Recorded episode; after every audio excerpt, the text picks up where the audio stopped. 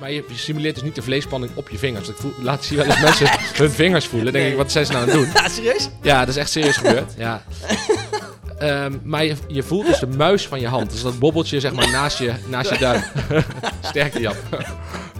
ja, dit is echt gebeurd hoor. Dit is echt... Nagels. Oh ja, nee. ja. Ja, ja, oh ja, nee, ik voel het wel. Weet je wel, dat zie je gewoon heel vaak. En dat lijkt laat ik het gaan. Maar... dat je luistert naar Lullen over koken. De tweewekelijkse podcast waarin Joost Sommerdijk en Jasper Oudshoorn lullen over eten en drinken. Joost weet veel over koken en Jasper het een en ander over wijn. Ideaal dus. Ze zijn een tikkeltje pretentieus, maar vooral enthousiast en nemen jou graag mee in een culinaire reis. Joost neemt iets mee uit de keuken en Jasper iets mee voor in het glas. Bon appétit! Hey, leuk dat je luistert eh, naar de nieuwe podcast Lullen over koken. Eh, en eh, deze week, en, nou vooral een lekkere combinatie, want we zitten namelijk in een heerlijk geurend huis. Ja, zeker. ja. Ehm, de oven staat aan. Ehm, en deze week doen we Sangiovese, rode wijn. En Tournedo. eh, waarbij we vooral gaan laten zien hoe je hem bakt. Ja, en mensen vinden toch dat over het algemeen heel moeilijk. Krijgen er heel veel stress van. Het valt eigenlijk allemaal best wel mee. Ja, een biefstuk bakken is natuurlijk ook spannend. Eh, voor de meeste mensen, denk ik. Terwijl Ja. het eigenlijk niet eens heel moeilijk hoeft te zijn. Nee, eh, als je het gewoon eh, als je het goed aanpakt eh, en je weet wat je gaat doen, eh, je, hebt van, je hebt van tevoren je spullen klaarstaan, dat is wel belangrijk, dan is het echt helemaal niet zo ingewikkeld. Ik ben benieuwd. En we gaan er nog wel even een lekker tintje aan geven, toch? Wel even echt een sausje van Joost ja, erbij. we gaan er wel een shootje bij maken. Ik heb nog wat, kan nog wat jus over, ik heb nog wat truffel over, dus ik denk dat we er nog wat truffels liggen in nou de ja, ik heb altijd een eh, ja, aardappelen, charlotte, truffels, zeg maar. De heilige drie-eenheid. Ja. nou, we hebben er zin in. Ehm, laten we maar gelijk gauw beginnen met de wijn, want er staat hier een prachtige fles voor ons. Ehm, dit is eh Volturia. Volturio. Volturia, Volturio. de gier, Ja, vrij is dat, vertaald. is dat echt? Ja, denk ik. V- Vulture, denk ik. Oh, dat is wel een goeie. Er staat wel een draak op het etiket. Dan misschien niet. Uit 2011. Eh, en het is een Sangiovese. En ik heb een bijzondere relatie met Sangiovese, want het is een, eh, het is een wijn Zo met... jouw zus, toch? Wat? Ja. mijn zus heet ook Sangiovese, ja. En mijn broertje Merlot. Ehm, eh, het is eigenlijk het werkpaard van, eh, van Italië, wordt het wel genoemd.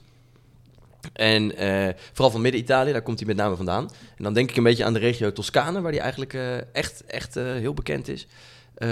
Chianti, zeggen meestal misschien mensen wel. Brunello. Ehm, Brunello is ook zo. Brunello is ook Sangiovese, ja. De Chianti is een. Sangiovese, va bene. Ehm, en het wordt wel het werkpaard genoemd. En dat betekent eigenlijk omdat het gewoon een wijn is met ongelooflijk hoge eh, rendementen. Die eigenlijk best wel goed groeit in een wat warmer klimaat. Dus echt midden Italië, of tenminste eh, rond eh, de Toscane-regio. Ehm, maar dat betekent ook dat er heel veel bocht is van Sangiovese. Omdat het dus zo makkelijk te verbouwen is met hoog rendement, denkt, Ja. denkt iedereen, nou dan kunnen we daar ook wel bij Rammen. Ja. En, en wat er ook veel gebeurt is natuurlijk... oh, mensen zien Chianti op de fles staan of, of Toscane. En dan denken mensen dat verkoopt, dat verkoopt zichzelf. Wat denk ik ook voor een groot gedeelte wel zo is. Ja, dat denk ik ook. Want ik denk, ja, weet je, het is toch een beetje... Dat had ik ook toen ik deze wijn meekreeg. Want deze wijn komt van, eh van Emmys, hebben we gekregen. Die zei van, nou, proef dit eens even.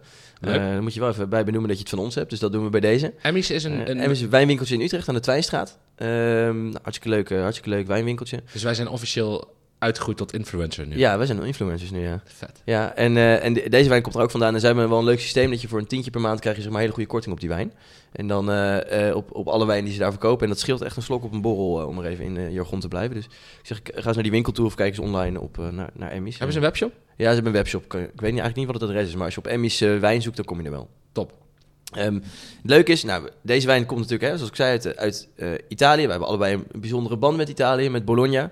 Ehm, en eh, deze wijn specifiek komt niet uit Toscane, maar uit de Marke. En de Marke is, nou, dat ligt eigenlijk een beetje, eh, eh, wat is het, rechts van Toscane.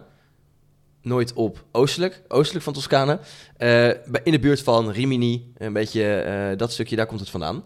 Ehm, en daar zijn wij ook geweest. Ja, ja Rimini was prachtig. Dat is echt schitterend. eh. Super mooi. Ja, ik Ja. kan echt aanraden om daar... eh, Proberen daar echt weg te blijven. Ja. Met man en macht.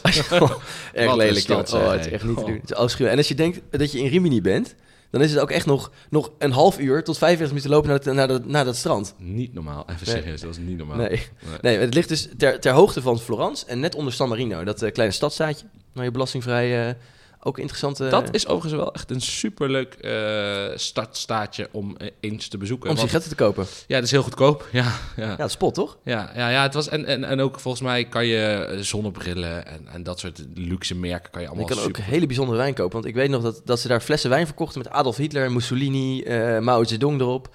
Dus omdat ze daar weinig regels hebben, volgens mij. Dus toch Chinese wijn. Dus toch Chinese wijn. Ehm, en daar komt deze, de mark komt deze wijn dus vandaan. En de mark is zeg maar iets eh, groener dan, eh, dan Toscane. Het is echt dat mooie glooiende, dat... Ja, het is echt wel, als je, als je aan een Italiaanse droombeeld denkt, dan kom je toch wel een beetje Toscane de mark uit, iets groener. Ik heb elkaar een hele mooie vakantie gehad, eh, waar het drie weken lang alleen maar heeft geregend. Ehm, dus het is wel iets groener. Ehm, en daar komt die Sangiovese ook vandaan. En dat is dus niet eigenlijk de eh, die je 100% zou verwachten in de, eh, in de marken. Want hij staat eigenlijk bekend om zijn witte wijn, eh, met name. En daar komt eh Verdicchio.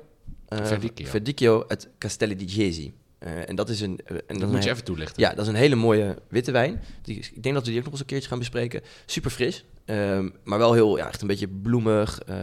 wat mooie wit, witte fruit.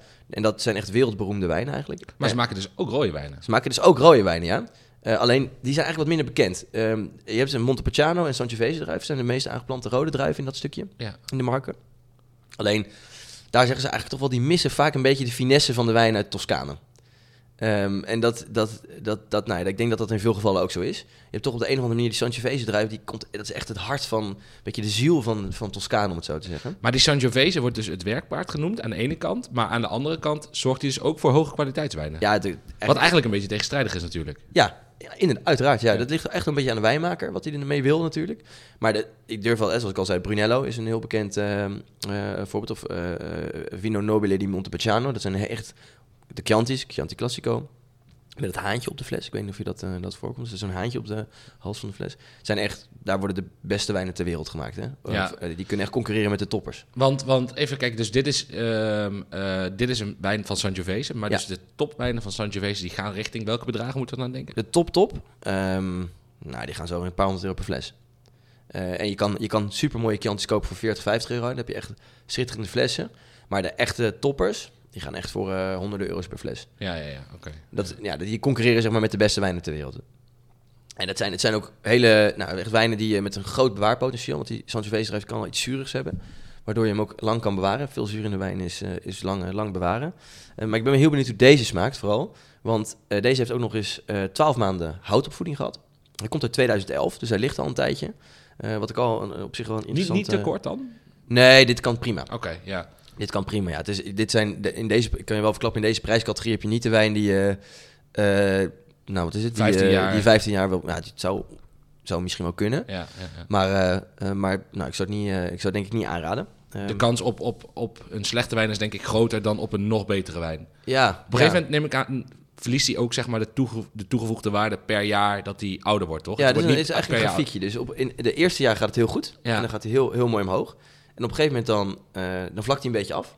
eh, in smaak, dan verandert hij niet zoveel. Op een gegeven moment dan gaat hij eigenlijk, of hij blijft vlak, of hij gaat zelfs iets naar beneden. Totdat hij eigenlijk over de kop gaat. Die hele oude wijn, daar kan je eigenlijk, ja, die, die, die blijft wel lekker. Maar als je echt de toppers hebt, die echt, je hebt ook wel wijnen die 30, 40 jaar liggen. Hij verliest wel veel kracht. Hè? Dus je krijgt een hele bijzondere wijn. Dan wordt het een beetje oranje, taankleurig, echt een Mhm. beetje bruinig. Ehm, dus de smaakprofiel verandert heel erg. Alleen hij vervliegt ook wel snel. Hè? Dus het blijft minder lang goed in je glas. Dat zeg ook bij die hele oude wijnen. Die moet je eigenlijk niet decanteren. Dus overgieten in een karaf. Niet te veel zuurstof geven. Nee, want dan kan hij echt, echt binnen, binnen een paar minuten, bam, klaar. Oké, oké. Dan is hij gewoon helemaal weg. Dan is er gewoon geen smaak meer. Ja, precies. Het is natuurlijk mega delicaat. Dus je, dus je kunt daar ook niet te veel. eh, Nee. je, je, moet dat, je moet dat redelijk. Eh, met, met redelijk veel kunde moet je daar naar, naar kijken en dan moet je dat drinken, denk Ja, ik. ja, en ik zou ook vooral als je niet echt een, een nou hoe zeg dat, als je niet een enorme wijnliefhebber bent, dan zou ik niet, ook niet in die oude wijnen, dat is leuk om een keer gedronken te hebben, denk ik. Heb je het wel eens gedronken? Ja, ik heb wel eens echt oude wijn gedronken op, op proeverij. Het is echt wel, eh, dat is gewoon heel duur natuurlijk, want zo'n fles moet heel lang liggen en nou, het wordt gewoon schaarser, omdat mensen ook die flessen eerder opdrinken. Ja. Ehm, en ook ligt ook aan wat voor wijn. Hè? Oude Bordeaux aged heel anders of rijpt heel anders dan een oude Barolo bijvoorbeeld, die nog veel langer kan bewaren. Dus er zit ongelooflijk veel verschil in. Wel- Ehm, even gewoon een tussenstapje hoor. Maar Ja. welke wijn kun je nou het allerlangst bewaren? ehm, Petrus? Lastige vraag. Ik denk eigenlijk dat als je echt kijkt, dus niet naar portwijnen, dus niet naar Ja, wijnen nee. met veel suikers. Gewoon echt, gewoon port, port doen we Port niet. of zoete witte wijn, Nee. eh, Sautern bijvoorbeeld. Hè. Eh, die komt is een paar keer teruggekomen de afgelopen. Ja, ja. moeten we ook maar eens een keer doen. Sauternes weer. Sa- Ja, Sauternes. En dan ja, nog een keer ganzenleven als het moet. Ehm, eh, ik denk dat Nebi- Barolo echt wel als een van de best bewaarbare wijnen ter wereld gezien kan worden. Omdat hij zoveel kracht en, en tannine heeft dat je hem echt super lang kan bewaren. Maar goede Bordeaux kun je ook heel lang bewaren. Alleen die hebben een iets, iets minder krachtig smaakprofiel nog dan die, eh, dan die Barolo's, vind ik zelf. Dus die, ehm, dus die kan je ook lang bewaren. Maar ik denk toch dat die Barolo gewoon net nog een tikje extra eh, kan liggen. Ja, oké, oké. Nou goed, en, en nu, nu over deze fles. Eh, Ja. Laten we, zullen we gaan proeven? Ja, we gaan hem eens even inschenken. En het leuke is om wel om te vertellen is dat deze... ehm ik maak hem even open. Oh, mooi. Deze, eh, deze wijn, dit wijnhuis heeft... Oeh, hij is heel mooi van kleur. Ja, super mooi. Dit wijnhuis ehm, komt eh, dus uit de Marken. eh, en heeft, ehm, heeft van bijna. Gambero Rosso. Ik weet niet of je dat wat zegt. Gambero Rosso, als in de rode gamba? Ja, de rode gamma. Dat klopt. Dat zijn eigenlijk de Michelinsterren in Italië van de wijn. Echt waar? Ja. En je kan één, twee of drie wijnglazen krijgen. En die reiken ze altijd uit aan de beste. Oh, er komt hier een bak geur. lekker, joh. Zo.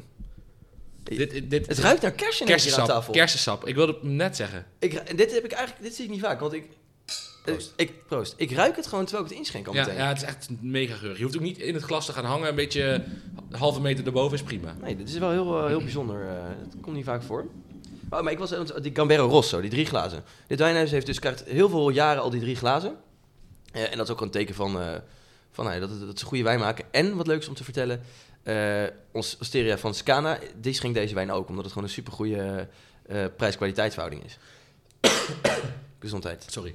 Ehm als Osteria Franciscana is denk ik, even voor de mensen toelichten. Ja, goed, goed punt, sorry. Ehm, eh, Massimo Bottura is dus, daar hebben we het al in de Parmezaan aflevering even over gehad. Ehm, is eigenlijk de, de, de, de bekendste Italiaanse chef, denk ik, mag ik wel zeggen.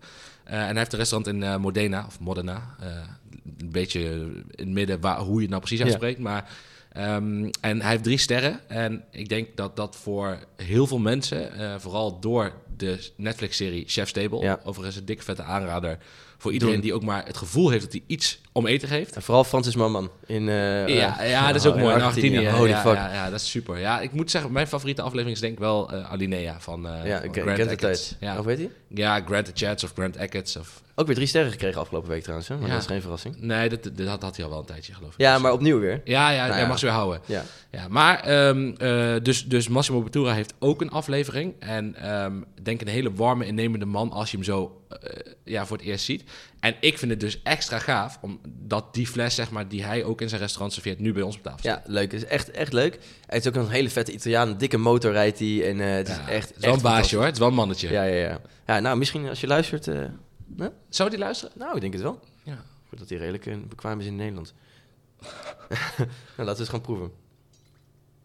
De, kleurs, de kleur en de geur zijn, zijn echt super. Probeer even de geur een beetje te bekijken. Als je de, de, de kleur van de wijn wil bekijken, dan moet je eigenlijk een beetje op een lichte achtergrond. Hè? Dus het liefst een wit papiertje. Eh, Maar dit, is wat, dit mee. gaat bijna ehm, Het is bijna bruin. hè? bruinig, ja, ja. Dit is wel een randje eh, leeftijd dat je hier ziet. Het is tien jaar oud, die wijn. Ehm, dit komt echt omdat hij wat op leeftijd is al. Daardoor wordt hij bruinig. Klein, kijk, dat zie je bij hele oude wijn heel sterk. Maar ik denk dat je dat wel echt een beetje kan zien in deze wijn al. Hij is, ik denk dat hij sowieso licht van kleur is. Maar hij is een beetje kersig en dan heeft hij net een klein beetje een oranjeachtig Mhm. eh eh huwtje, zeg maar. Hoe zeg je dat? Een, eh, Ja, het randje, als je, als je hem kantelt in je glas, is die, de, de dunste gedeelte is net een beetje Ja, oranje. Mm, super lekker. Ik had verwacht dat hij zachter zou zijn nog. Mm. Nog minder tannines had ik verwacht. Ja. Omdat hij dus al tien jaar oud is. En door die geur dat je echt het gevoel hebt dat je bijna... ja, Ja. Die, die Sangiovese staat wel bekend om, eh, om zijn tannine, zeg maar. Dat kan wel een bijtend wijntje zijn. Ja, Ehm, dat maakt hem ook zo bewaar, eh, eh, zoveel potentieel om te kunnen bewaren. Ehm, als ik deze proef, dan heb je, ja, die kleur vind ik al echt, kleur doet veel met mij altijd in wijn. Dat is toch het eerste wat je ziet en het, is, het zegt al heel veel over die wijn. En hij is dus, nou, niet, niet enorm donker van kleur. nee, Ehm, want hij is, je- hij kan er gewoon doorheen kijken. best wel transparant. Maar hij is dan wel niet heel rood, maar vooral ook wel een beetje echt wel bruin. Ja, dat is grappig om te Maar zien. probeer, de, de, dus de Ja. geur, probeer hem eens te omschrijven. Kersen, dat is duidelijk. Ja. Ehm, misschien kun je daar ook... Is, ja, Maar ik vind hem toch, als, nu die wat langer heeft, bosfruit ook echt, hè? Vind ik. nou, ik vind het verschil tussen bosfruit en kersen toch altijd moeilijk duidbaar. Ja? Ja, ja. Ja, denk eens aan bramen en bosbessen. Kersen zijn wel net wat hoger in zijn zoetheid. Ja, ja, en ik vind kersen hebben ook Het, weet je waar dit ook wel een beetje naar ruikt? Naar amandel, vind ik. Het heeft, iets, het, heeft, het heeft ook iets amarene kersenachtigs. Snap je wat ik bedoel? Amaretto-achtig. Ja, dat zijn, dat zijn die, die kersen, weet je wel, op eh, ja, die amarene, in die Ja, blauwe potten. op siroop. Ja. Op siroop. Ja. En dat heb je dus ook met kersen. Hè? Dus je hebt gewoon de wat zure eh, rode kersen. Je hebt echt die donkere, eh, ja, bijna zwarte kersen. Ja. En dan heb je die kersen op siroop. Dat is even het kersenspectrum als we het over kersen hebben. Ja, dan moet je, moet je maar eens bij aardbei beginnen dan. Ja, nou ja, we kunnen, zullen we aflopen van aardbei naar bospe? Nee. nee, maar, Maar dit, ik- is, dit is super. Maar dit zit niet aan de siroopkant. Hè? Dit zit echt wel daarvoor, vind ik. Qua beste geur. Ja, zeker wel. Maar ik, ik vind het, het heeft, het heeft wel iets, het heeft iets, eh, het heeft ook wel iets nootachtigs hoor. Ja, geur, geur amandelen? Ja, vind, Ja? Ik, vind ik wel. Ja, ja, goed. En koffie? Die haal ik het niet zo uit. Nee, nee, nee. Ik ook niet. En eh, leer, ruik je dat ook heel erg? Nee, ik ook niet. Mm. Ik eh, vind het helemaal niet gek. Eerlijk gezegd. Nee, ik, ben, ik denk dat dit ook wel een glas is wat je, ehm, wat met vlees misschien nog wel veel mooier wordt. Nou, en dat komt goed uit. Eh, Want? want volgens mij gaan we zo meteen eh, naar de Tour de Dos. De Tune, Uno en de Tune Dos. Uno en de Tour de Dos. Waarin jij gaat uitleggen hoe we dat gaan maken. Ja, een eh, masterclass Tune Dos bakken. Met Joost Sommerdijk en friends. Ja, ja nou, goed, ik ben... gaan we daar nu op verder, ja? Nou ja, ik, nou, ik stel voor dat we eerst naar de liefde gaat door de maagvraag gaan. En Ja. dat we daarna eh, gaan kijken naar de Tour de Dos. En, en wat we niet moeten vergeten is even de wijn benoemen. Dus Valturio, Oh ja, 2011. dat is een goed Ehm, uit de marken, volgens mij heb je het allemaal gezegd. Ja. Uit de marken van Turio. Dat, ik, alleen het huis is me nog even, eh, moet ik nog even opzoeken. Want er staat, volgens mij staat het op de fles. Eh, mijn Italiaans is, is echt Nee. vrij brokkelig. Nou, dat komt straks nog wel eventjes aan het einde. Dan zullen we ook even, gaan we even de quiz doen wat Joost denkt dat dit kost. Ja, eh, 2011. Zullen we dat tot het eind bewaren? Dan, eh, nee, ik ga het nu doen. Oké, Ehm, ik denk 32 euro. 32 euro? Ja. Nou, ik vind het heel leuk dat je het zegt. Want deze fles is normaal 18,95 of zo. Rond die prijs, 17,95. En dus, ik zei, het komt bij die wijnwinkel vandaan. Als je dan lid bent, krijg je korting. Dus dan gaat hij volgens mij voor 14,95 of 11, 12,95. Dat is keurig. Dus eh blijf verrast door de prijskwaliteit. Maar, zoals ik zei, eerst naar de liefde gaat door de maagvraag nu. En dan naar de Tour de Dos. De liefde gaat door de maagvraag. En deze week is de liefde gaat door de maagvraag van Casper van der Meulen. Die geeft aan in eerste instantie dat hij met veel plezier heeft geluisterd. Nou, dat is altijd leuk om te, om te horen. Hij vraagt zich wel af of ze ook Iberico bij de kiosk op Amsterdam-Zuid verkopen. Daar zijn we mee bezig. Daar zijn we mee bezig. We zijn, er loopt een collab. Ja, ja, ja nou, dat gaan we echt regelen. Dat gaan komt goed. En Joost die gaat hem dan zelf verkopen in Amsterdam-Zuid. Dus als je daar eh, langs wil, eh, let us know. Eh, maar dan nu de vraag, die gaat over hoe, nou, hoe maak je een fles wijn nou goed open? Nou, dat is een vraag die veel krijgen en die misschien ook wel, nou ja, eh, niet voor iedereen hè, even, even makkelijk te beantwoorden is. En ook voor mij, want ik moest nog even goed zoeken van wat zijn nou echt de regels. Want je hebt natuurlijk hoe je, hoe je wijn gewoon normaal openmaakt, maar ook hoe je het in een restaurant doet. Eh, en dat is, dat, gaat, dat is heel eigenlijk formeel. Ik zal even die manier in een restaurant beschrijven en dan... Nou, dan kan je zelf kijken hoe je dat thuis, thuis doet. Als je, eigenlijk als je met een fles wijn naar je gast loopt, dan laat je de fles wijn zien, het etiket, en dan keur je hem. Laat je hem eigenlijk even keuren. Hè, dat doe je hem gewoon door hem onder in je hand vast te houden. Zo van, dit is het, dit is het is etiket wat je besteld hebt. Klopt dit? Even verifiëren. Helemaal als je een fles, dure fles openmaakt, dan wil je niet dat het eh achter... Oh, je wou Petrus. Oh, sorry. ja, Ja, precies. En je doet het altijd aan tafel, vanzelfsprekend. Maar dan, weet, dan ziet de gast dat je die fles openmaakt. Ja. Etiket laat zien. Belangrijk is dat de fles de tafel nooit mag raken tijdens het openmaken. Dus houdt hem altijd in je hand. Dat is eigenlijk echt de formele manier om het te doen. Nou, je hebt het etiket laten zien. Eh, de gast bevestigt dat dit de fles is die je wil openmaken. Dan vervolgens kom je bij het, het, het, het, het folietje, het, het, het lipje wat er omheen zit, openmaken. En dat is altijd een, een eh, nou, eh, room for debate. Want je kan het natuurlijk in het eerste randje van de fles doen of het tweede randje Ik, van de ik, fles. ben, ik ben van de school eerste randje. Ja. Jij? En absoluut tweede. En dat zijn ook wel echt... iedereen vindt dat ook wel, die iets van wijn weet. ik vind het eerste randje gewoon veel makkelijker. Ja, maar het tweede randje, waarom doe je dat nou, dat tweede randje?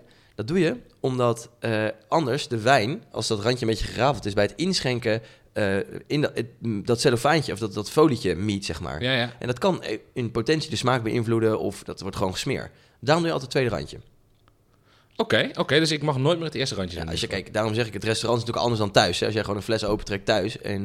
Ja, die drink ik ook nooit uit een glas, bijvoorbeeld. nee, precies, gewoon met een rietje. Ja, beker. Beker, mok. Dan zien ze op de camera niet dat je je wijn aan het drinken bent. Ehm, nou, vervolgens kurkentrekker. Nou, wat voor kurkentrekker gebruik je dan? Kelnersmes. Kelnersmes. Dat Al- is, dat is altijd. ongeschreven regel. Er zijn wel wat andere varianten.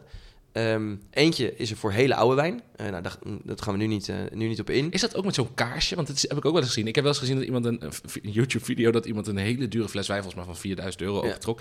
En dan, dan heeft hij zo'n kaarsje erbij staan, zo'n mandje. Het ziet er echt super Ja. truttig uit. Ja, ja nou, die, die kaarsjes kan je gebruiken bij het inschenken als er eh, sediment of droes en bezinksel in de fles zit. Dan wil je hem leegschenken, dan wil je een kaarsje erachter doen, zodat je kan zien of dat sediment meekomt. Ah, ik dacht het was om de wijn te verwarmen of zo. Nee. Een rare actie. nee, dat is daarvoor. En je hebt ook nog manieren, dat doen sommige gekken ook, die hebben een soort van ha- hangijzer wat ze verwarmen. En dan Ja, klemmen ja, ze die om de nek heen. Ja. En dan gaat de hele nek er zo in één keer af, omdat het glas gesmolten is. En dat doe je bij wijnen waarvan je eigenlijk zeker weet dat je de kurken niet meer uitkrijgt, omdat het zo oud is. Ja, dat, dat, er, er gaat één video rond op, op YouTube eh, met, eh, voor restaurant Geranium. En daar doen ze dat dus ook. Ziet er super vet uit. Dus dit echt met zo'n hete tang om die hals heen. En dan met een kwastje met koud eh, ijswater. klak. En dan pats. En dan helemaal perfect strak rond. Ja. Dat is wel heel mooi. En dan wordt de kurk zo heel prachtig op zo'n Ja, plateautje gelegd... om nog te laten zien van... oké, deze wijn ga jij nu drinken. Ja, Ja. Dat, is, dat is gewoon echt magisch. doodziek. Eh, dat is misschien ook leuk om thuis een keer te doen. Ehm, maar even nu even terug naar hoe je nou zelf die fles wijn openmaakt. Hè. Volgens het keldermes, dus niet zo'n gek mes met twee van die handvaatjes eraan. Dat werkt allemaal niet. En eigenlijk het beste is het de keldersmes van Pooltex. Eh, we zoeken nog sponsoren. Ehm, dat zijn eigenlijk de, de die... eh, je hebt ook een hele mooie van uh, Laguiole, weet je wel, uit eh, Frankrijk. Lagual. Laguiole, zeg je dat zo? Ja, denk ik. Ik zeg altijd Lagual. Ik weet het niet. Ja, in mijn Frans is het dramatisch. Ja. Die is bijvoorbeeld van Buffelhorn gemaakt. Dat zijn echt wel hele mooie messen. Alleen Pooltex keldersmessen, eh, 12 euro. Verkopen ze overal, onverwoestbaar. Oké, oké. Onverwoestbaar. Eh, nou, eh, draai je in de kurk, of draai je in de kurk volgens. Pas op dat je hem niet door de kurk heen draait, want dan kan er een klein beetje kurk in de wijn komen. Wil je voorkomen? Dan trek je hem eh, heel langzaam, hè? Twee, in twee etappen zo poep poep eruit. Ja, er Sommige, zit ook wel zo'n trapje op, hè? Op Ja, je ja. Ja. En sommige mensen zeggen, je laat de kurk nog een heel klein stukje in de fles zitten, zodat je hem er zelf uit kan trekken. Sommigen zeggen, trek hem er gewoon maar helemaal uit. Kurk laat je, leg je op tafel, zodat de gast de kurk kan bekijken. Van, is hij goed, is hij vochtig, zit er troep op, schimmel, et cetera. Eh, en vervolgens, eigenlijk als je het echt mooi wil doen, dan pak je een witte servet. En dan maak je de rand van de fles schoon, zodat er eventueel eh, nou, sediment nog van die kurk afkomt, zodat je dat eraf doet. Nou, dan schenk je hem in. En dan eh, een bodempje natuurlijk. Kan de gast proeven. Je kan nog even aan de kurk ruiken zelf of je, of je al fouten ruikt. Dan kan de gast hem proeven. Niet of hij hem lekker vindt, maar gewoon of de wijn En- fouten heeft. Meestal proeft de sommelier zelf ook eventjes. Gewoon een, Ja, een bij- druppie, maar kan. Ja, om, je- om, om het zeker te weten. Ja, bij echt dure wijn Ja. gebeurt dat wel eens. Eh, of als de gast zegt van het is niet goed, dan ga je natuurlijk even meeproeven. Eh, en ja, zo maak je eigenlijk een fles wijn open. Oké, nou goed om te horen. Ik denk dat we hier nog heel veel over kunnen praten, want ik heb nog heel veel vragen. Maar Ja. Misschien een andere we, we aflevering. hebben een planning. We hebben een planning. We zitten strak op de, op de tijd. En dan moeten, ik heb ook honger. Dus eh, dat scheelt. Dus mocht je nou een vraag hebben, stuur hem in eh, op onze Instagram Lullen over koken. eh, of onze Gmail. We hebben zo waar vragen gekregen. Nou, echt leuk. Ja, geen, het echt leuk, die vragen. vragen meer te bedenken. En, het was, Ehm, en je kan ons mailen op uh, lullenoverkoken.gmail.com. Op naar de Tornado.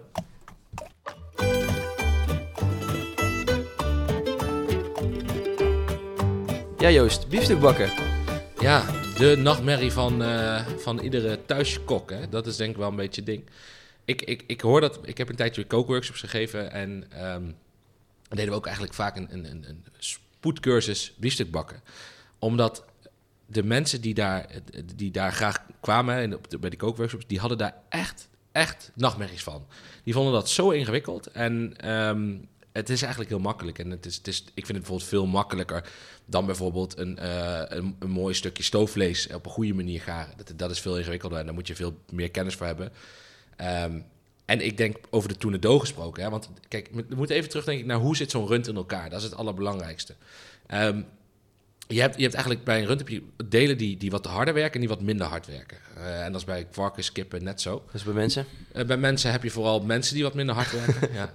Maar ehm, eh, bij zo'n rund, bijvoorbeeld in zijn nek, hij gaat de hele dag natuurlijk op en neer. Grazen, niet grazen. Eh, daar, daar krijg je enorm veel spierweefsel. En eh, spierweefsel, dat komt, eh, dat, dat, dat komt samen met, met bindweefsel en collageen. En, Collageen is ja, collageen. speelt tussen die botten. Ja, ja, nou, ja, collageen is eigenlijk is, is, is, ja, is een soort hard, harde gelatine. En als je dat heel lang kookt, dan, dan, ja, dan, eh, dan vervormt de collageen tot gelatine. Of breekt af in, in gelatine. Oh ja. En gelatine loopt volgens weer weg in je, in, je, in je kookvocht. Dus daar heb je vervolgens geen last van. Ik weet niet of je het wel eens gehad hebt als je zuur hebt gemaakt... of je hebt stoofvlees gemaakt, je laat de nacht afkoelen... en er zit nog vocht op. Dan is dat ook helemaal... eh, Hard. eh, nou ja, gelatine, gelatineus Heb je dat geworden. witachtige, ja. Precies. Maar ehm, een ossenhaas eh, hangt eigenlijk dus eh, ja, boven in de rug, eh, aan de binnenkant van de, van, van de ribbenkast van de koe. Daar, daar, daar, daar zit geen beweging. Hè? Die, Nee. die, die, die rug die staat natuurlijk de hele dag stil. En daardoor is het dus het malste stukje. Maar wat wel zo is, ehm, vind ik persoonlijk, is dat smaak en beweging altijd samen gaan. Dus ehm, bijvoorbeeld een, een, een pulled pork, denk ik bij heel veel mensen bekend, of Ja. een brisket. Het zijn echt typische stukken werkvlees waar heel veel smaak in zit. Maar de bereiding is lastig. Hoe krijg je het op de juiste manier gaar? Alleen uiteindelijk is het wel het resultaat. En het is ook een beetje zo eigenlijk dat hardwerkend vlees, eh, dat is eigenlijk, hè, dat, dat, zei, dat is vlees wat je vaak stooft, omdat je misschien niet rosé eh, of rood wil eten. Of Ja, dan blijf je, dan blijf je kouwen. blijf je koud te taai. Ja. Ehm, of ik denk omdat het toch vrij vet is allemaal, toch? Dat is ook nog wel een reden om het lang, langer te garen. Ja, dat zeker. Er zit, kijk, eh, eh, ehm, als vlees wat meer beweegt, krijg je ook intermusculair vet. En intermusculair... Intra, hoorde ik, zei mijn huisgenoot trouwens. Ja, inter is tussen, dat klopt denk ik, ja. Nou ja, ik denk ook intra. Nee, ik weet het niet. Weet niet. Nee. Inter of een van de twee heeft... Ja, het heeft iets met Voordat we weer eh, iemand boze, Ja, boze bellers hebben. Moeten we niet hebben. Ehm, maar dus doordat... Ik ga het gewoon intermusculair Goed, vet doen. Intermusculair vet. ehm, dat krijg je dus doordat dat, dat die spier gaat werken. Ehm, daardoor krijg je ook vetafzetting. En daardoor krijg je ook smaak in je vlees. Want vet is flavor. Vet is flavor. Daar hebben we eerder over gehad. Maar dat is ook absoluut met vlees Motto. zo. Ja, alleen wat wel lastig is, is om, om dat op een juiste manier te garen. En die ossenhaas, die gaan we vandaag, die gaan we vandaag eh, helemaal uitbinden. Want dus de ossenhaas, hè, één, een ossenhaas, de hele unit. Eh, dan kun je de, de, de Chateaubriand snijden. Dat is zeg maar het middenstuk van de, van de Dat, ossenhaas. is ook mooi. dat gebruik je dat voor eh, Wellington bijvoorbeeld? Ja, dat, dat precies. Dan, dan, dan snij je dus eigenlijk de, de kontjes snij je eraf. Daar worden dan vervolgens ossaaspuntjes van gesneden. Hè, want Of technisch. puntjes met. Oh. Ja, dat vind ik top. Ja, mooie Ja. teriyaki saus erop. Ja, top man. Bij eh, de vet gulp. Ja, ja, ja. Ehm, eh, vervolgens ehm, eh, kun je van- vanuit, vanuit die Chateaubriand kun je eigenlijk tournedoos snijden. Ik weet niet precies hoeveel tournedoos je eruit snijdt. Ligt ook aan wat 4, je wil. 5 of zo. Ja, ik denk volgens mij is een, is een grote tournedoos 225 gram en een kleine tournedoos 150. Dus dat noemen ze ook wel een lady steak, een beetje denigrerend. Ja. Mijn vriendin kan echt wel gewoon een grote tournedoos op. geloof ik wel, ja. eh, ehm, en ehm, ja, laten, we, laten, we, gaan- laten we over het bakproces eens gaan, eh, Ja, ik ben benieuwd. gaan discussiëren. Maar hoe, hoe bak jij het? Ja, ik was al bang voor deze ja, vraag. Ja, ja. Ehm, nou, ja, ik, ik, word, ik krijg er warm van. Nee, Ja, nee, eh, terecht ook. te dit- Zweethandjes. Ja, dit is, dit is, je kunt het alleen maar fout doen namelijk. Nou ja, ik begin in een eh, vrij hete pan met wat zonnebloemolie. Dan eh, bak ik hem daarin kort. Even terug, wat, wat doe je? Hoe, hoe- je vlees gaat uit de verpakking, denk De ik. vrees komt doe uit het- de vriezer. Ja, nee, uit- nee. ja. nee, ik laat mijn vrees even op het aardig liggen. Eh, nou, wat is een uur, of op kamertemperatuur komen. Zout ik hem al een beetje in van tevoren. Dus vooraf het zoutje. Vooraf zout ik hem. Ja, absoluut. En het liefst ook echt wel een half uur, uur van tevoren eigenlijk. Ehm, dan eh, zonnebloemolie in een best wel hete pan. Goed aanbakken tot die mooie, nou, mooie textuur heeft. Ik, ik doe ongeveer een minuutje per kant of zo, echt stevig. Oké. Vervolgens terugdraaien, eh, het vuur. Eh, twee klonten boter erbij. En dan die boter nog even door eroverheen gieten, een paar minuten nog. Kan, kan je nog wat knoflook of wat rozemarijn of tijm aan toevoegen. En dan tot voor kort op het bord. Nou, dat is dus echt, echt moet je gewoon niet doen, want dan heb je een jij, plas. jij pakt hem ook altijd lekker in, toch? Wat? In Je- zilverfolie? Ja. Nou ik, nou, ik doe meestal een klein zilverfolietje even eroverheen, maar niet echt ingepakt stevig. Oké. Dan laat ik hem nog eigenlijk 10 minuten, kwartiertje rusten. En dan eh, eh, aan tafel. Misschien nog een beetje zout erop. Nou, dat is, dat is echt wel een hele aardige benadering. Maar hoor. ik moet zeggen, want dat, ik moet dat zeggen, maar dat, ik, ik, ik bedoel, ik kook natuurlijk ook graag. Ja, Eh, dit heeft me echt wel heel erg lang geduurd voordat ik dit een beetje zelf zo heb uitgedokterd. En ik zal nu vast weer gaan leren wat ik nog, nog fout doe. Maar Nou, ik vind het wel een aardig. Kijk, wat natuurlijk een beetje het horrorverhaal is, is dat mensen eh, beginnen eigenlijk met een pan met een klein beetje bakboter, weet je wel, eh, Becel of eh, chroma. Chroma? Ja, Ja, ja. ja, dat is echt natuurlijk verschrikkelijk. Maar goed, Ehm, dan die chroma erin en, en dan die pan net niet heet genoeg, waardoor dat, dat vlees een beetje grijzig suddert. Nou, dat, dat blijft vervolgens weer te lang liggen, waardoor je eigenlijk dikke vette grijze rand in je vlees krijgt. Oh. En, en, en dat, op dat dan flink inpakken in zilverfolie, die over in Jonas. eh, en, dan, en dan, het ergste is niet rustig, gewoon meteen aan tafel aansnijden. En, en, en dan loopt hij helemaal leeg, heb je grijs vlees met, met, met, met, met plas bloed op je bord. kou, jongen. Ja, dat is echt verschrikkelijk. Dat is echt, dat is het ergste. Dus ehm, ik denk dat ik nu eerst even ga laten zien hoe we het doen. En dan gaan we dat dadelijk bespreken en dan kunnen we het een beetje aan elkaar toetsen. Ja, laten we dat doen. Top. Nou, we zijn de keuken ingedoken. En eh, ben benieuwd. Het ziet er goed uit in ieder geval. Volgens mij heeft Joost al een stukje... eh, Zullen we eerst proeven of, en dan uitleggen? Eerst of? proeven, anders wordt het Oké, pak jij een mooi stukje. ik pak hier een mooi stukje. Mooi wat jus meepakken. We hebben dus gezegd dat we niet meer zo moeten smakken in die microfoon. Ja, ja. Ik probeer de helft er al uit te knippen, maar dat is niet altijd een succes. eh. laten we nog een stukje proeven dan. Ja, nog maar een keertje. Dit is het second opinion. Dat is nog veel belangrijker dan de eerste keer. Jus is ook fenomenaal. De Tournedo. Wat hebben we gedaan? Ehm, we hadden het net over hoe Jasper het zou doen. En ik, ik heb een aantal aanpassingen daarop, maar eigenlijk wel voor een groot gedeelte hetzelfde. Geslaagd. Ja, zeker. Ja. Wat ik altijd sowieso eerst doe, is inderdaad op tijd je vlees op de koeling. Allerbelangrijkste. Als dat vlees te koud is, dan krijg je nooit een mooie garing. Dan, dan, ja, dan duurt het gewoon te lang. Dan word je ongeduldig. Dat moet je niet willen. Je moet gewoon zorgen dat vlees... Dat mag goed anderhalf uur van tevoren al uit de koeling zijn. Geen enkel probleem. Ehm, dan belangrijk om het vlees te drogen. Ehm, dus wat ik gewoon meestal doe, ik pak gewoon een, eh, een, een, een theedoek. Ik heb een stapel theedoeken die, die gewoon schoon zijn, zeg maar. De- de- ik heb ook een stapel, theedoeken die vies zijn, maar die pak ik dan daarvoor. Ehm, en daar, daarop leg ik het vlees.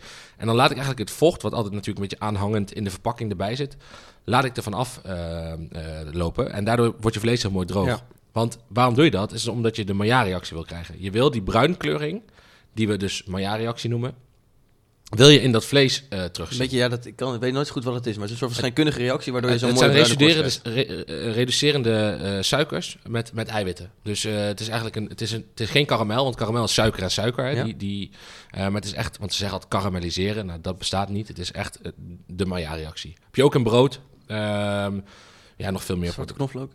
Toch ook? Eh, nee, dat is een enzymatische. Oké, eh, nou, laat maar. We gaan, not, we're not going that way. is wel Maillard, denk ik. Ja. Zwarte knoflook. Ik denk dat dat klopt. Ik denk dat dat klopt, ja. Ehm, nou goed, dus het vlees, dat drogen we. Eh, dan zouten. En eh, ik, jij zei een, een uur van tevoren zouten. Ik zout meestal gewoon een minuut of tien van tevoren. Ja. Dus je moet er wel de kans ge- geven om dat een beetje erin te laten trekken. Ehm, maar het hoeft ook niet gepekeld te worden, want dat is, daar is het gewoon niet groot genoeg voor het stuk vlees. Ehm, nou, dan zet ik ondertussen een pan aan. Die zet ik echt heet, echt heet op. Eh, olie erin. Zonnebloemolie, nooit olijfolie. Ehm, Kan verbranden, stinken, bitter. ja, kijk, olijfolie, het verbrandingspunt van olijfolie ligt veel lager dan het verbrandingspunt van zonnebloemolie Ja. of arachideolie. Dus hoe minder smaak een olie heeft, hoe beter die is om echt heet in te bakken. Eh, dan gaat het vlees erin en zorg echt dat je pan dan echt goed heet is. Ehm, en eigenlijk wat je altijd doet, is het vlees proberen te bewegen, te walsen door je pan heen. Want ja, op het moment dat het vlees in een, op een bepaald plekje ligt, dan koelt dat plekje uiteraard af. Dus je moet gebruik maken van de, van de, van de, ja, de hele oppervlakte van je pan en daar ga je je, je vlees in. eh, nou, dan is het puur optisch, dus ik kijk helemaal niet naar garing of wat dan ook. Ik ga gewoon kijken van hoe ziet mijn vlees er dadelijk uit. Dus je wil een mooie bruinkleuring hebben. En als je vlees rondom eigenlijk mooi gekleurd is, dan voeg je boter toe. Dat is echt belangrijk, dit stukje, denk Ja. ik. Want ook voor je jus, maar ook gewoon voor smaak en voor de nagaring in de pan. Exact. Dus, dus die boter die voeg je toe, zet je je vuur eigenlijk lager. Ja. Niet, niet uit, maar wel lager. Ehm, dan, dan ga je eigenlijk je vlees arroseren. Dus ehm, dat betekent het over, over, ja, eh, overscheppen van de boter, de gesmolten boter, over je vlees. En je kan daar toch ook nog wel even een stukje rozemarijn in doen, of tijm of knoflook, om Ja. die boter wat meer smaak te geven. Heb ik nu ook gedaan, de knoflook inderdaad. Eh, tijm had ik niet en rozemarijn vind ik eh, niet lekker erbij. Ja, vind, ja, vind ik gewoon, hou ik niet, zelf niet van. Dus ik pak altijd wel, echt wel best wel wat tijm en een, een één teentje knoflook. Doe je een klein beetje crushen, hoef je niet te snijden. Want je moet het daarna ook weer eruit halen. Ehm, vervolgens eh, ga je vlees dus arroseren. En op een gegeven moment dan zie je gewoon dat hij heel mooi omsloten eh, ja, goudbruin is eigenlijk. Maar je mag, echt wel, je mag hem echt wel gas geven, hè? Maar ja, ja, ja, je moet niet, niet te laf hoor, echt niet. En vooral, je, je moet gewoon zorgen dat je niet te klein stuk koopt. Want dan, dan is biefstuk bakken bijna onmogelijk. Ja, dat is wel de, de tip die ik ook nou, een jaar geleden of zo heb, eh, heb genomen. Ik zag Joost al heel snel naar het vlees toe grijpen, maar hij bedenkt dat hij nu ook antwoord moet geven. Dus dat kan niet met volle mond. Ehm, dat je gewoon lekker, als je, als je met vier mensen eet, koop niet vier biefstukjes, maar koop gewoon één stuk. Hè? Dan, Exact, dan heb je ja. veel mooier garing. eh, dat is makkelijker ook voor jezelf. Te- beter controleerbaar en gewoon mooier vlees. Ja, precies, precies. Ja. Nou, dus dan dat, dat arroseren, dat heb je dan op een gegeven moment gedaan. Het vlees ziet er optisch gezien mooi uit, maar het is nog niet gaar. Nou, wat je dan doet, is dan ga je in de oven, eh, ga je eigenlijk de garing van je vlees, vlees bepalen. Dus de smaak en de eh, kleur doe je, doe je in de pan. En de garing gebeurt in de oven. En ehm, wat, mensen, wat een veelgemaakte fout is, dat mensen eigenlijk op 180 graden hun vlees flink affikken. Ja, dat, dat, dat is zonde. Want je wil eigenlijk je wil dat het vlees mooi gaart. Je wil een, een, een korst hebben, maar je wil geen grijze rand. En hoeveel, hoeveel graden zou je zeggen? Ja, ik vind, ik vind tussen de 100, 110 en 130 graden vind ik. eh, Oké, en dan voor een kwartiertje zo. Ja, dat, dat is altijd iets wat, waar je geen antwoord op kan geven. Ja, als jouw vlees kouder is, of je hebt een groter stuk, dan moet het langer. Maar hoe weet je dan dat het vlees goed is? Ja, wat wat eh, de makkelijkste manier is, is een vleesthermometer. Ja. Eh, ossehaas of tournedo gaar ik altijd af op 48 graden en laat ik nog doorgaren rusten tot 50. Dan vind ik hem op zijn best. Ehm, Maar eigenlijk, klassiek gezien, moet je het natuurlijk op, op tas doen. Dus je ziet chefs, weet je wel, vaak met, dat, met die vinger voelen van... oké, Ja. want als vlees dus gaart, dan komt er spanning op te staan. En eh, de spanning van het vlees bepaalt dus ook de gaarheid van het vlees. Eh, en er zijn eigenlijk vier Franse termen voor. In de Engelse is het eh, rare, medium, medium rare, nee, medium rare, medium well done. En in het Frans heb je, vind ik eigenlijk veel mooier klinken. Ehm, daar heb je bleu, wat, wat rauw is. Ehm, dan heb je à point, dus eigenlijk ja, on point, perfect. Ehm, en bien. En eh, die wilde ik gewoon, gewoon even zeggen eigenlijk. Dus dat, dat, Goed. zit verder ook geen Nee, dat iedereen even weet dat Joost dit weet. ik en kan Frans. Ja, best wel goed. Ja, ja thanks. Ehm, maar, maar door dat in, dus het voelen in gedachten te houden, kun je eigenlijk heel mooi de garing bepalen. Alleen dat moet je, ja, ja, je moet dat, je kunt dat bijvoorbeeld doen door de muis van je hand. Hè, dus je, altijd belangrijk, mensen doen altijd die vingers eh, los, zeg maar, over elkaar Mhm. heen. Het, eh, het trucje zit hem echt in eh, welke vinger match je met Ja, je dus duim. wat je dan doet, is je doet je duim breng je naar je wijsvinger. dat dat is- naar je middelvinger, ringvinger of pink. Juist. Daarmee simuleer je de vleesspanning. Ja, want, maar je simuleert dus niet de vleesspanning op je vingers. Ik voel, laat zie wel eens mensen hun vingers voelen. Dan denk Nee. ik, wat zijn ze nou aan het doen? Ja, serieus? Ja, dat is echt serieus gebeurd. Ja. Ehm, maar je, je voelt dus de muis van je hand. Dus dat bobbeltje zeg maar naast je, naast je duim. Sterkte, Jap. ja, dit is echt gebeurd hoor. Dit is echt, Nagels. Oh ja, nee, ja. ja, ja, oh ja, nee, ik voel het wel. Weet je wel. Dat zie je gewoon heel vaak. En dat lijkt, laat ik het gaan. Maar, maar je voelt dus de muis van je hand. En eh, hoe, hoe, ja, hoe dichter je bij je duim zit, hoe rauwer je vlees is. Dus ga maar eens naar je pink toe en, en, en voel hoe gespannen dat vlees is. Eh, wat ik eigenlijk perfect vind over het algemeen is... en dat is ook bij elke hand weer anders, dus dat maakt het ook moeilijk. Maar gemiddeld gezien vind ik een beetje tussen de, tussen de wijs en de ringvinger in... dan, dan, heb, je een mooie, dan heb je een mooie garing. Zitten hier twee mannen als een debiel op hun hand te Ja, drukken? ja, ja. Ehm, maar dat is dus wel belangrijk. En dus de nagaring dan. Hè? Dus je, je vlees is dan op een gegeven moment heeft een goede garing gekregen. En dan komt het rusten. En dat is iets wat mensen ook eigenlijk heel vaak vergeten of te ongeduldig Heel veel zijn. sofolie eromheen. Ja, ja vooral, vooral inpakken. Kijk, je doet heel erg je best door dat vlees te drogen en door ehm, het hard aan te pakken om een mooie korst te creëren. Ga je dat inpakken in zilverfolie, eh, wat je dan krijgt is eigenlijk condensvorming. En die condensvorming die zorgt er vervolgens voor dat je vlees weer, weer zacht wordt en, en een beetje weegt, terwijl je dat absoluut eh, niet wil. Dus wat ik doe, ik, ik leg het gewoon, ik haal het uit de oven, ik leg het op een doek, ik leg er niks overheen. Als het, vlees, als het te koud is en het vlees koelt te ver af, kun je het altijd nog even één tik in de pan geven. Eh, en dan laat, ik gewoon, dan laat ik het echt wel vijf minuten eh, rusten. Eh, om, om, om te zorgen dat je vlees, als je het aanzet, niet helemaal leeg loopt. Want dat is ook wel essentieel. Ehm, en dan, dan, dan, dan, dan trancheer je het tegen de draad in. De draad van het vlees en de, de spiervezels. En daar haaks op, daar ga je, zet je je mes. Snijd de stukjes en dan, Dan, dan hebben we nog drie stukjes liggen die we snel moeten opeten. Ja, en dat- de jus komt ook nog bij, want dat is nog wel even, dat gaan we nog even heel snel eh, doen, want dat vond ik ook erg lekker. Ja, ja ik heb de, de, de jus, ehm, eh, wat ik eigenlijk heb gedaan, is... Je, je, je bakt het vlees aan, op een gegeven moment hou je best wel wat boter over in je pan. Eh, en daar, dat blus je af met, met rode wijn in dit geval. Kan ook met witte wijn of port. Of maar dat zorg je dat je dat echt goed reduceert. Want je wil echt dat die alcohol en dat zure, hè, want, want in wijn zit natuurlijk ook veel zuur. Dat Menig zuur- risotto wel mee verpest hoor, dat je te snel doorgaat. nou ja, precies, precies. En, en dat moet je dus echt gewoon reduceren, reduceren. Op een gegeven moment denk je, nou, dit is goed. Dan doe je er wat, eh, wat font op. Eh, in mijn geval had ik nog hele mooie glas de staan. Hele dikke, hele dikke ingekookte font eigenlijk, met heel veel ja, gelatine. ja, ja, en, dat is echt super mooi. Krijg een mooie gebonden saus van. Precies, dan, dan ziet hij er ook mooi uit. Ja. Eh, en dan krijg je ook dat die binding tussen die wijn en die boter gewoon goed gaat. En dan natuurlijk afmaken met een klein beetje verse truffel. Of in dit geval potjes truffel, maar Potjes, eigenlijk verse truffel. Maar die zijn niet in het seizoen helaas. En ook heel duur, Nou, dat valt wel mee hoor. Valt wel Ja, zomertruffel is echt niet zo heel duur. Nee, om te weten. nou, volgende keer. Ik denk dat volgens mij begint het seizoen in eh, eind mei weer of zo. Nou, laat me komen.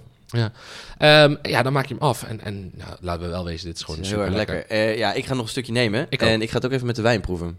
Deze is iets langer in de oven geweest. Betere textuur, meer smaak bijna. Ja, hij heeft meer spanning ook. Ja. Daardoor eet het prettiger. Ja, want die andere was wel hard kouden. Ja. Een slok Sangiovese erachter. Ah, niet hard kouwen. Het is Nou, gewoon super nee. mals vlees. Alleen, Hij had een groot stuk gesneden. ja, ja, ja, dit is mooi. Oh ja, dat is echt...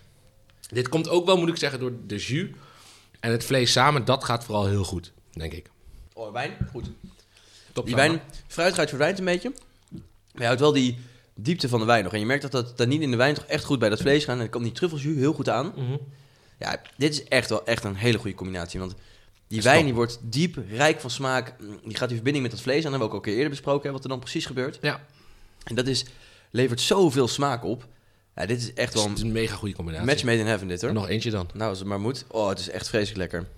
En je kan het zelfs ook heel makkelijk thuis maken eigenlijk, hè? Dat is ook wel echt... Eigenlijk zou elk huishouden gewoon zo'n pot glas in zijn Ja. koelkast moeten hebben. Niet goedkoop, Nee. maar wel lekker. En anders, ja, anders weet je, gebruik boter. eh, of die, die cubes waar je het over had, van Knor. Die zijn ook wel goed te doen, een beetje ja, zoutig wel. Ja, dat is, dat, is, dat is echt wel heel erg second best hoor. Mhm. Ehm, maar, maar dit is gewoon, eh, weet, weet ik veel, deel zo'n pot met je buren of, of wat dan ook. Maar dit, dit, dit kan gewoon, dit is super. Nee, het is echt heel lekker. Ik ga nog een stukje Ja, we proberen. hebben net al gezegd, hè, de wijn komt bij Emmys vandaan. eh, voor 14 tot eh, 18 euro ongeveer. Eh, misschien nog iets, dus echt niet duur, vind ik bij prijskwaliteit. Ehm, wat, eh, wat, voor, wat voor cijfers zou de wijn geven? 7,5. 7,5. Ja, ben ik met je eens. Het is, het is heel lekker. Goede prijskwaliteit. Maar eh, ja, je kan natuurlijk nog complexere wijn hebben. Het Ja, drinkt erg goed weg.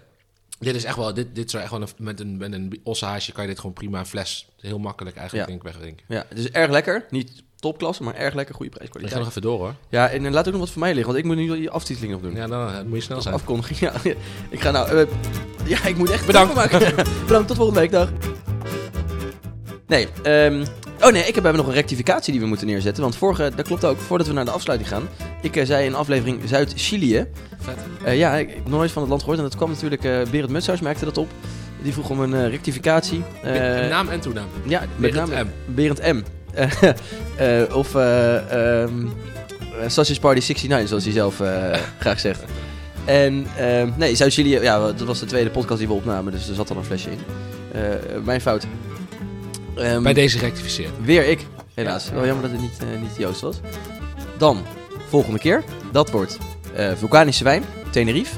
En, Een tartatin van Charlotte met mijn favoriete kaas, Bricafeda. oh, dat, ziet, het rook heerlijk hier al toen hij in de oven stond.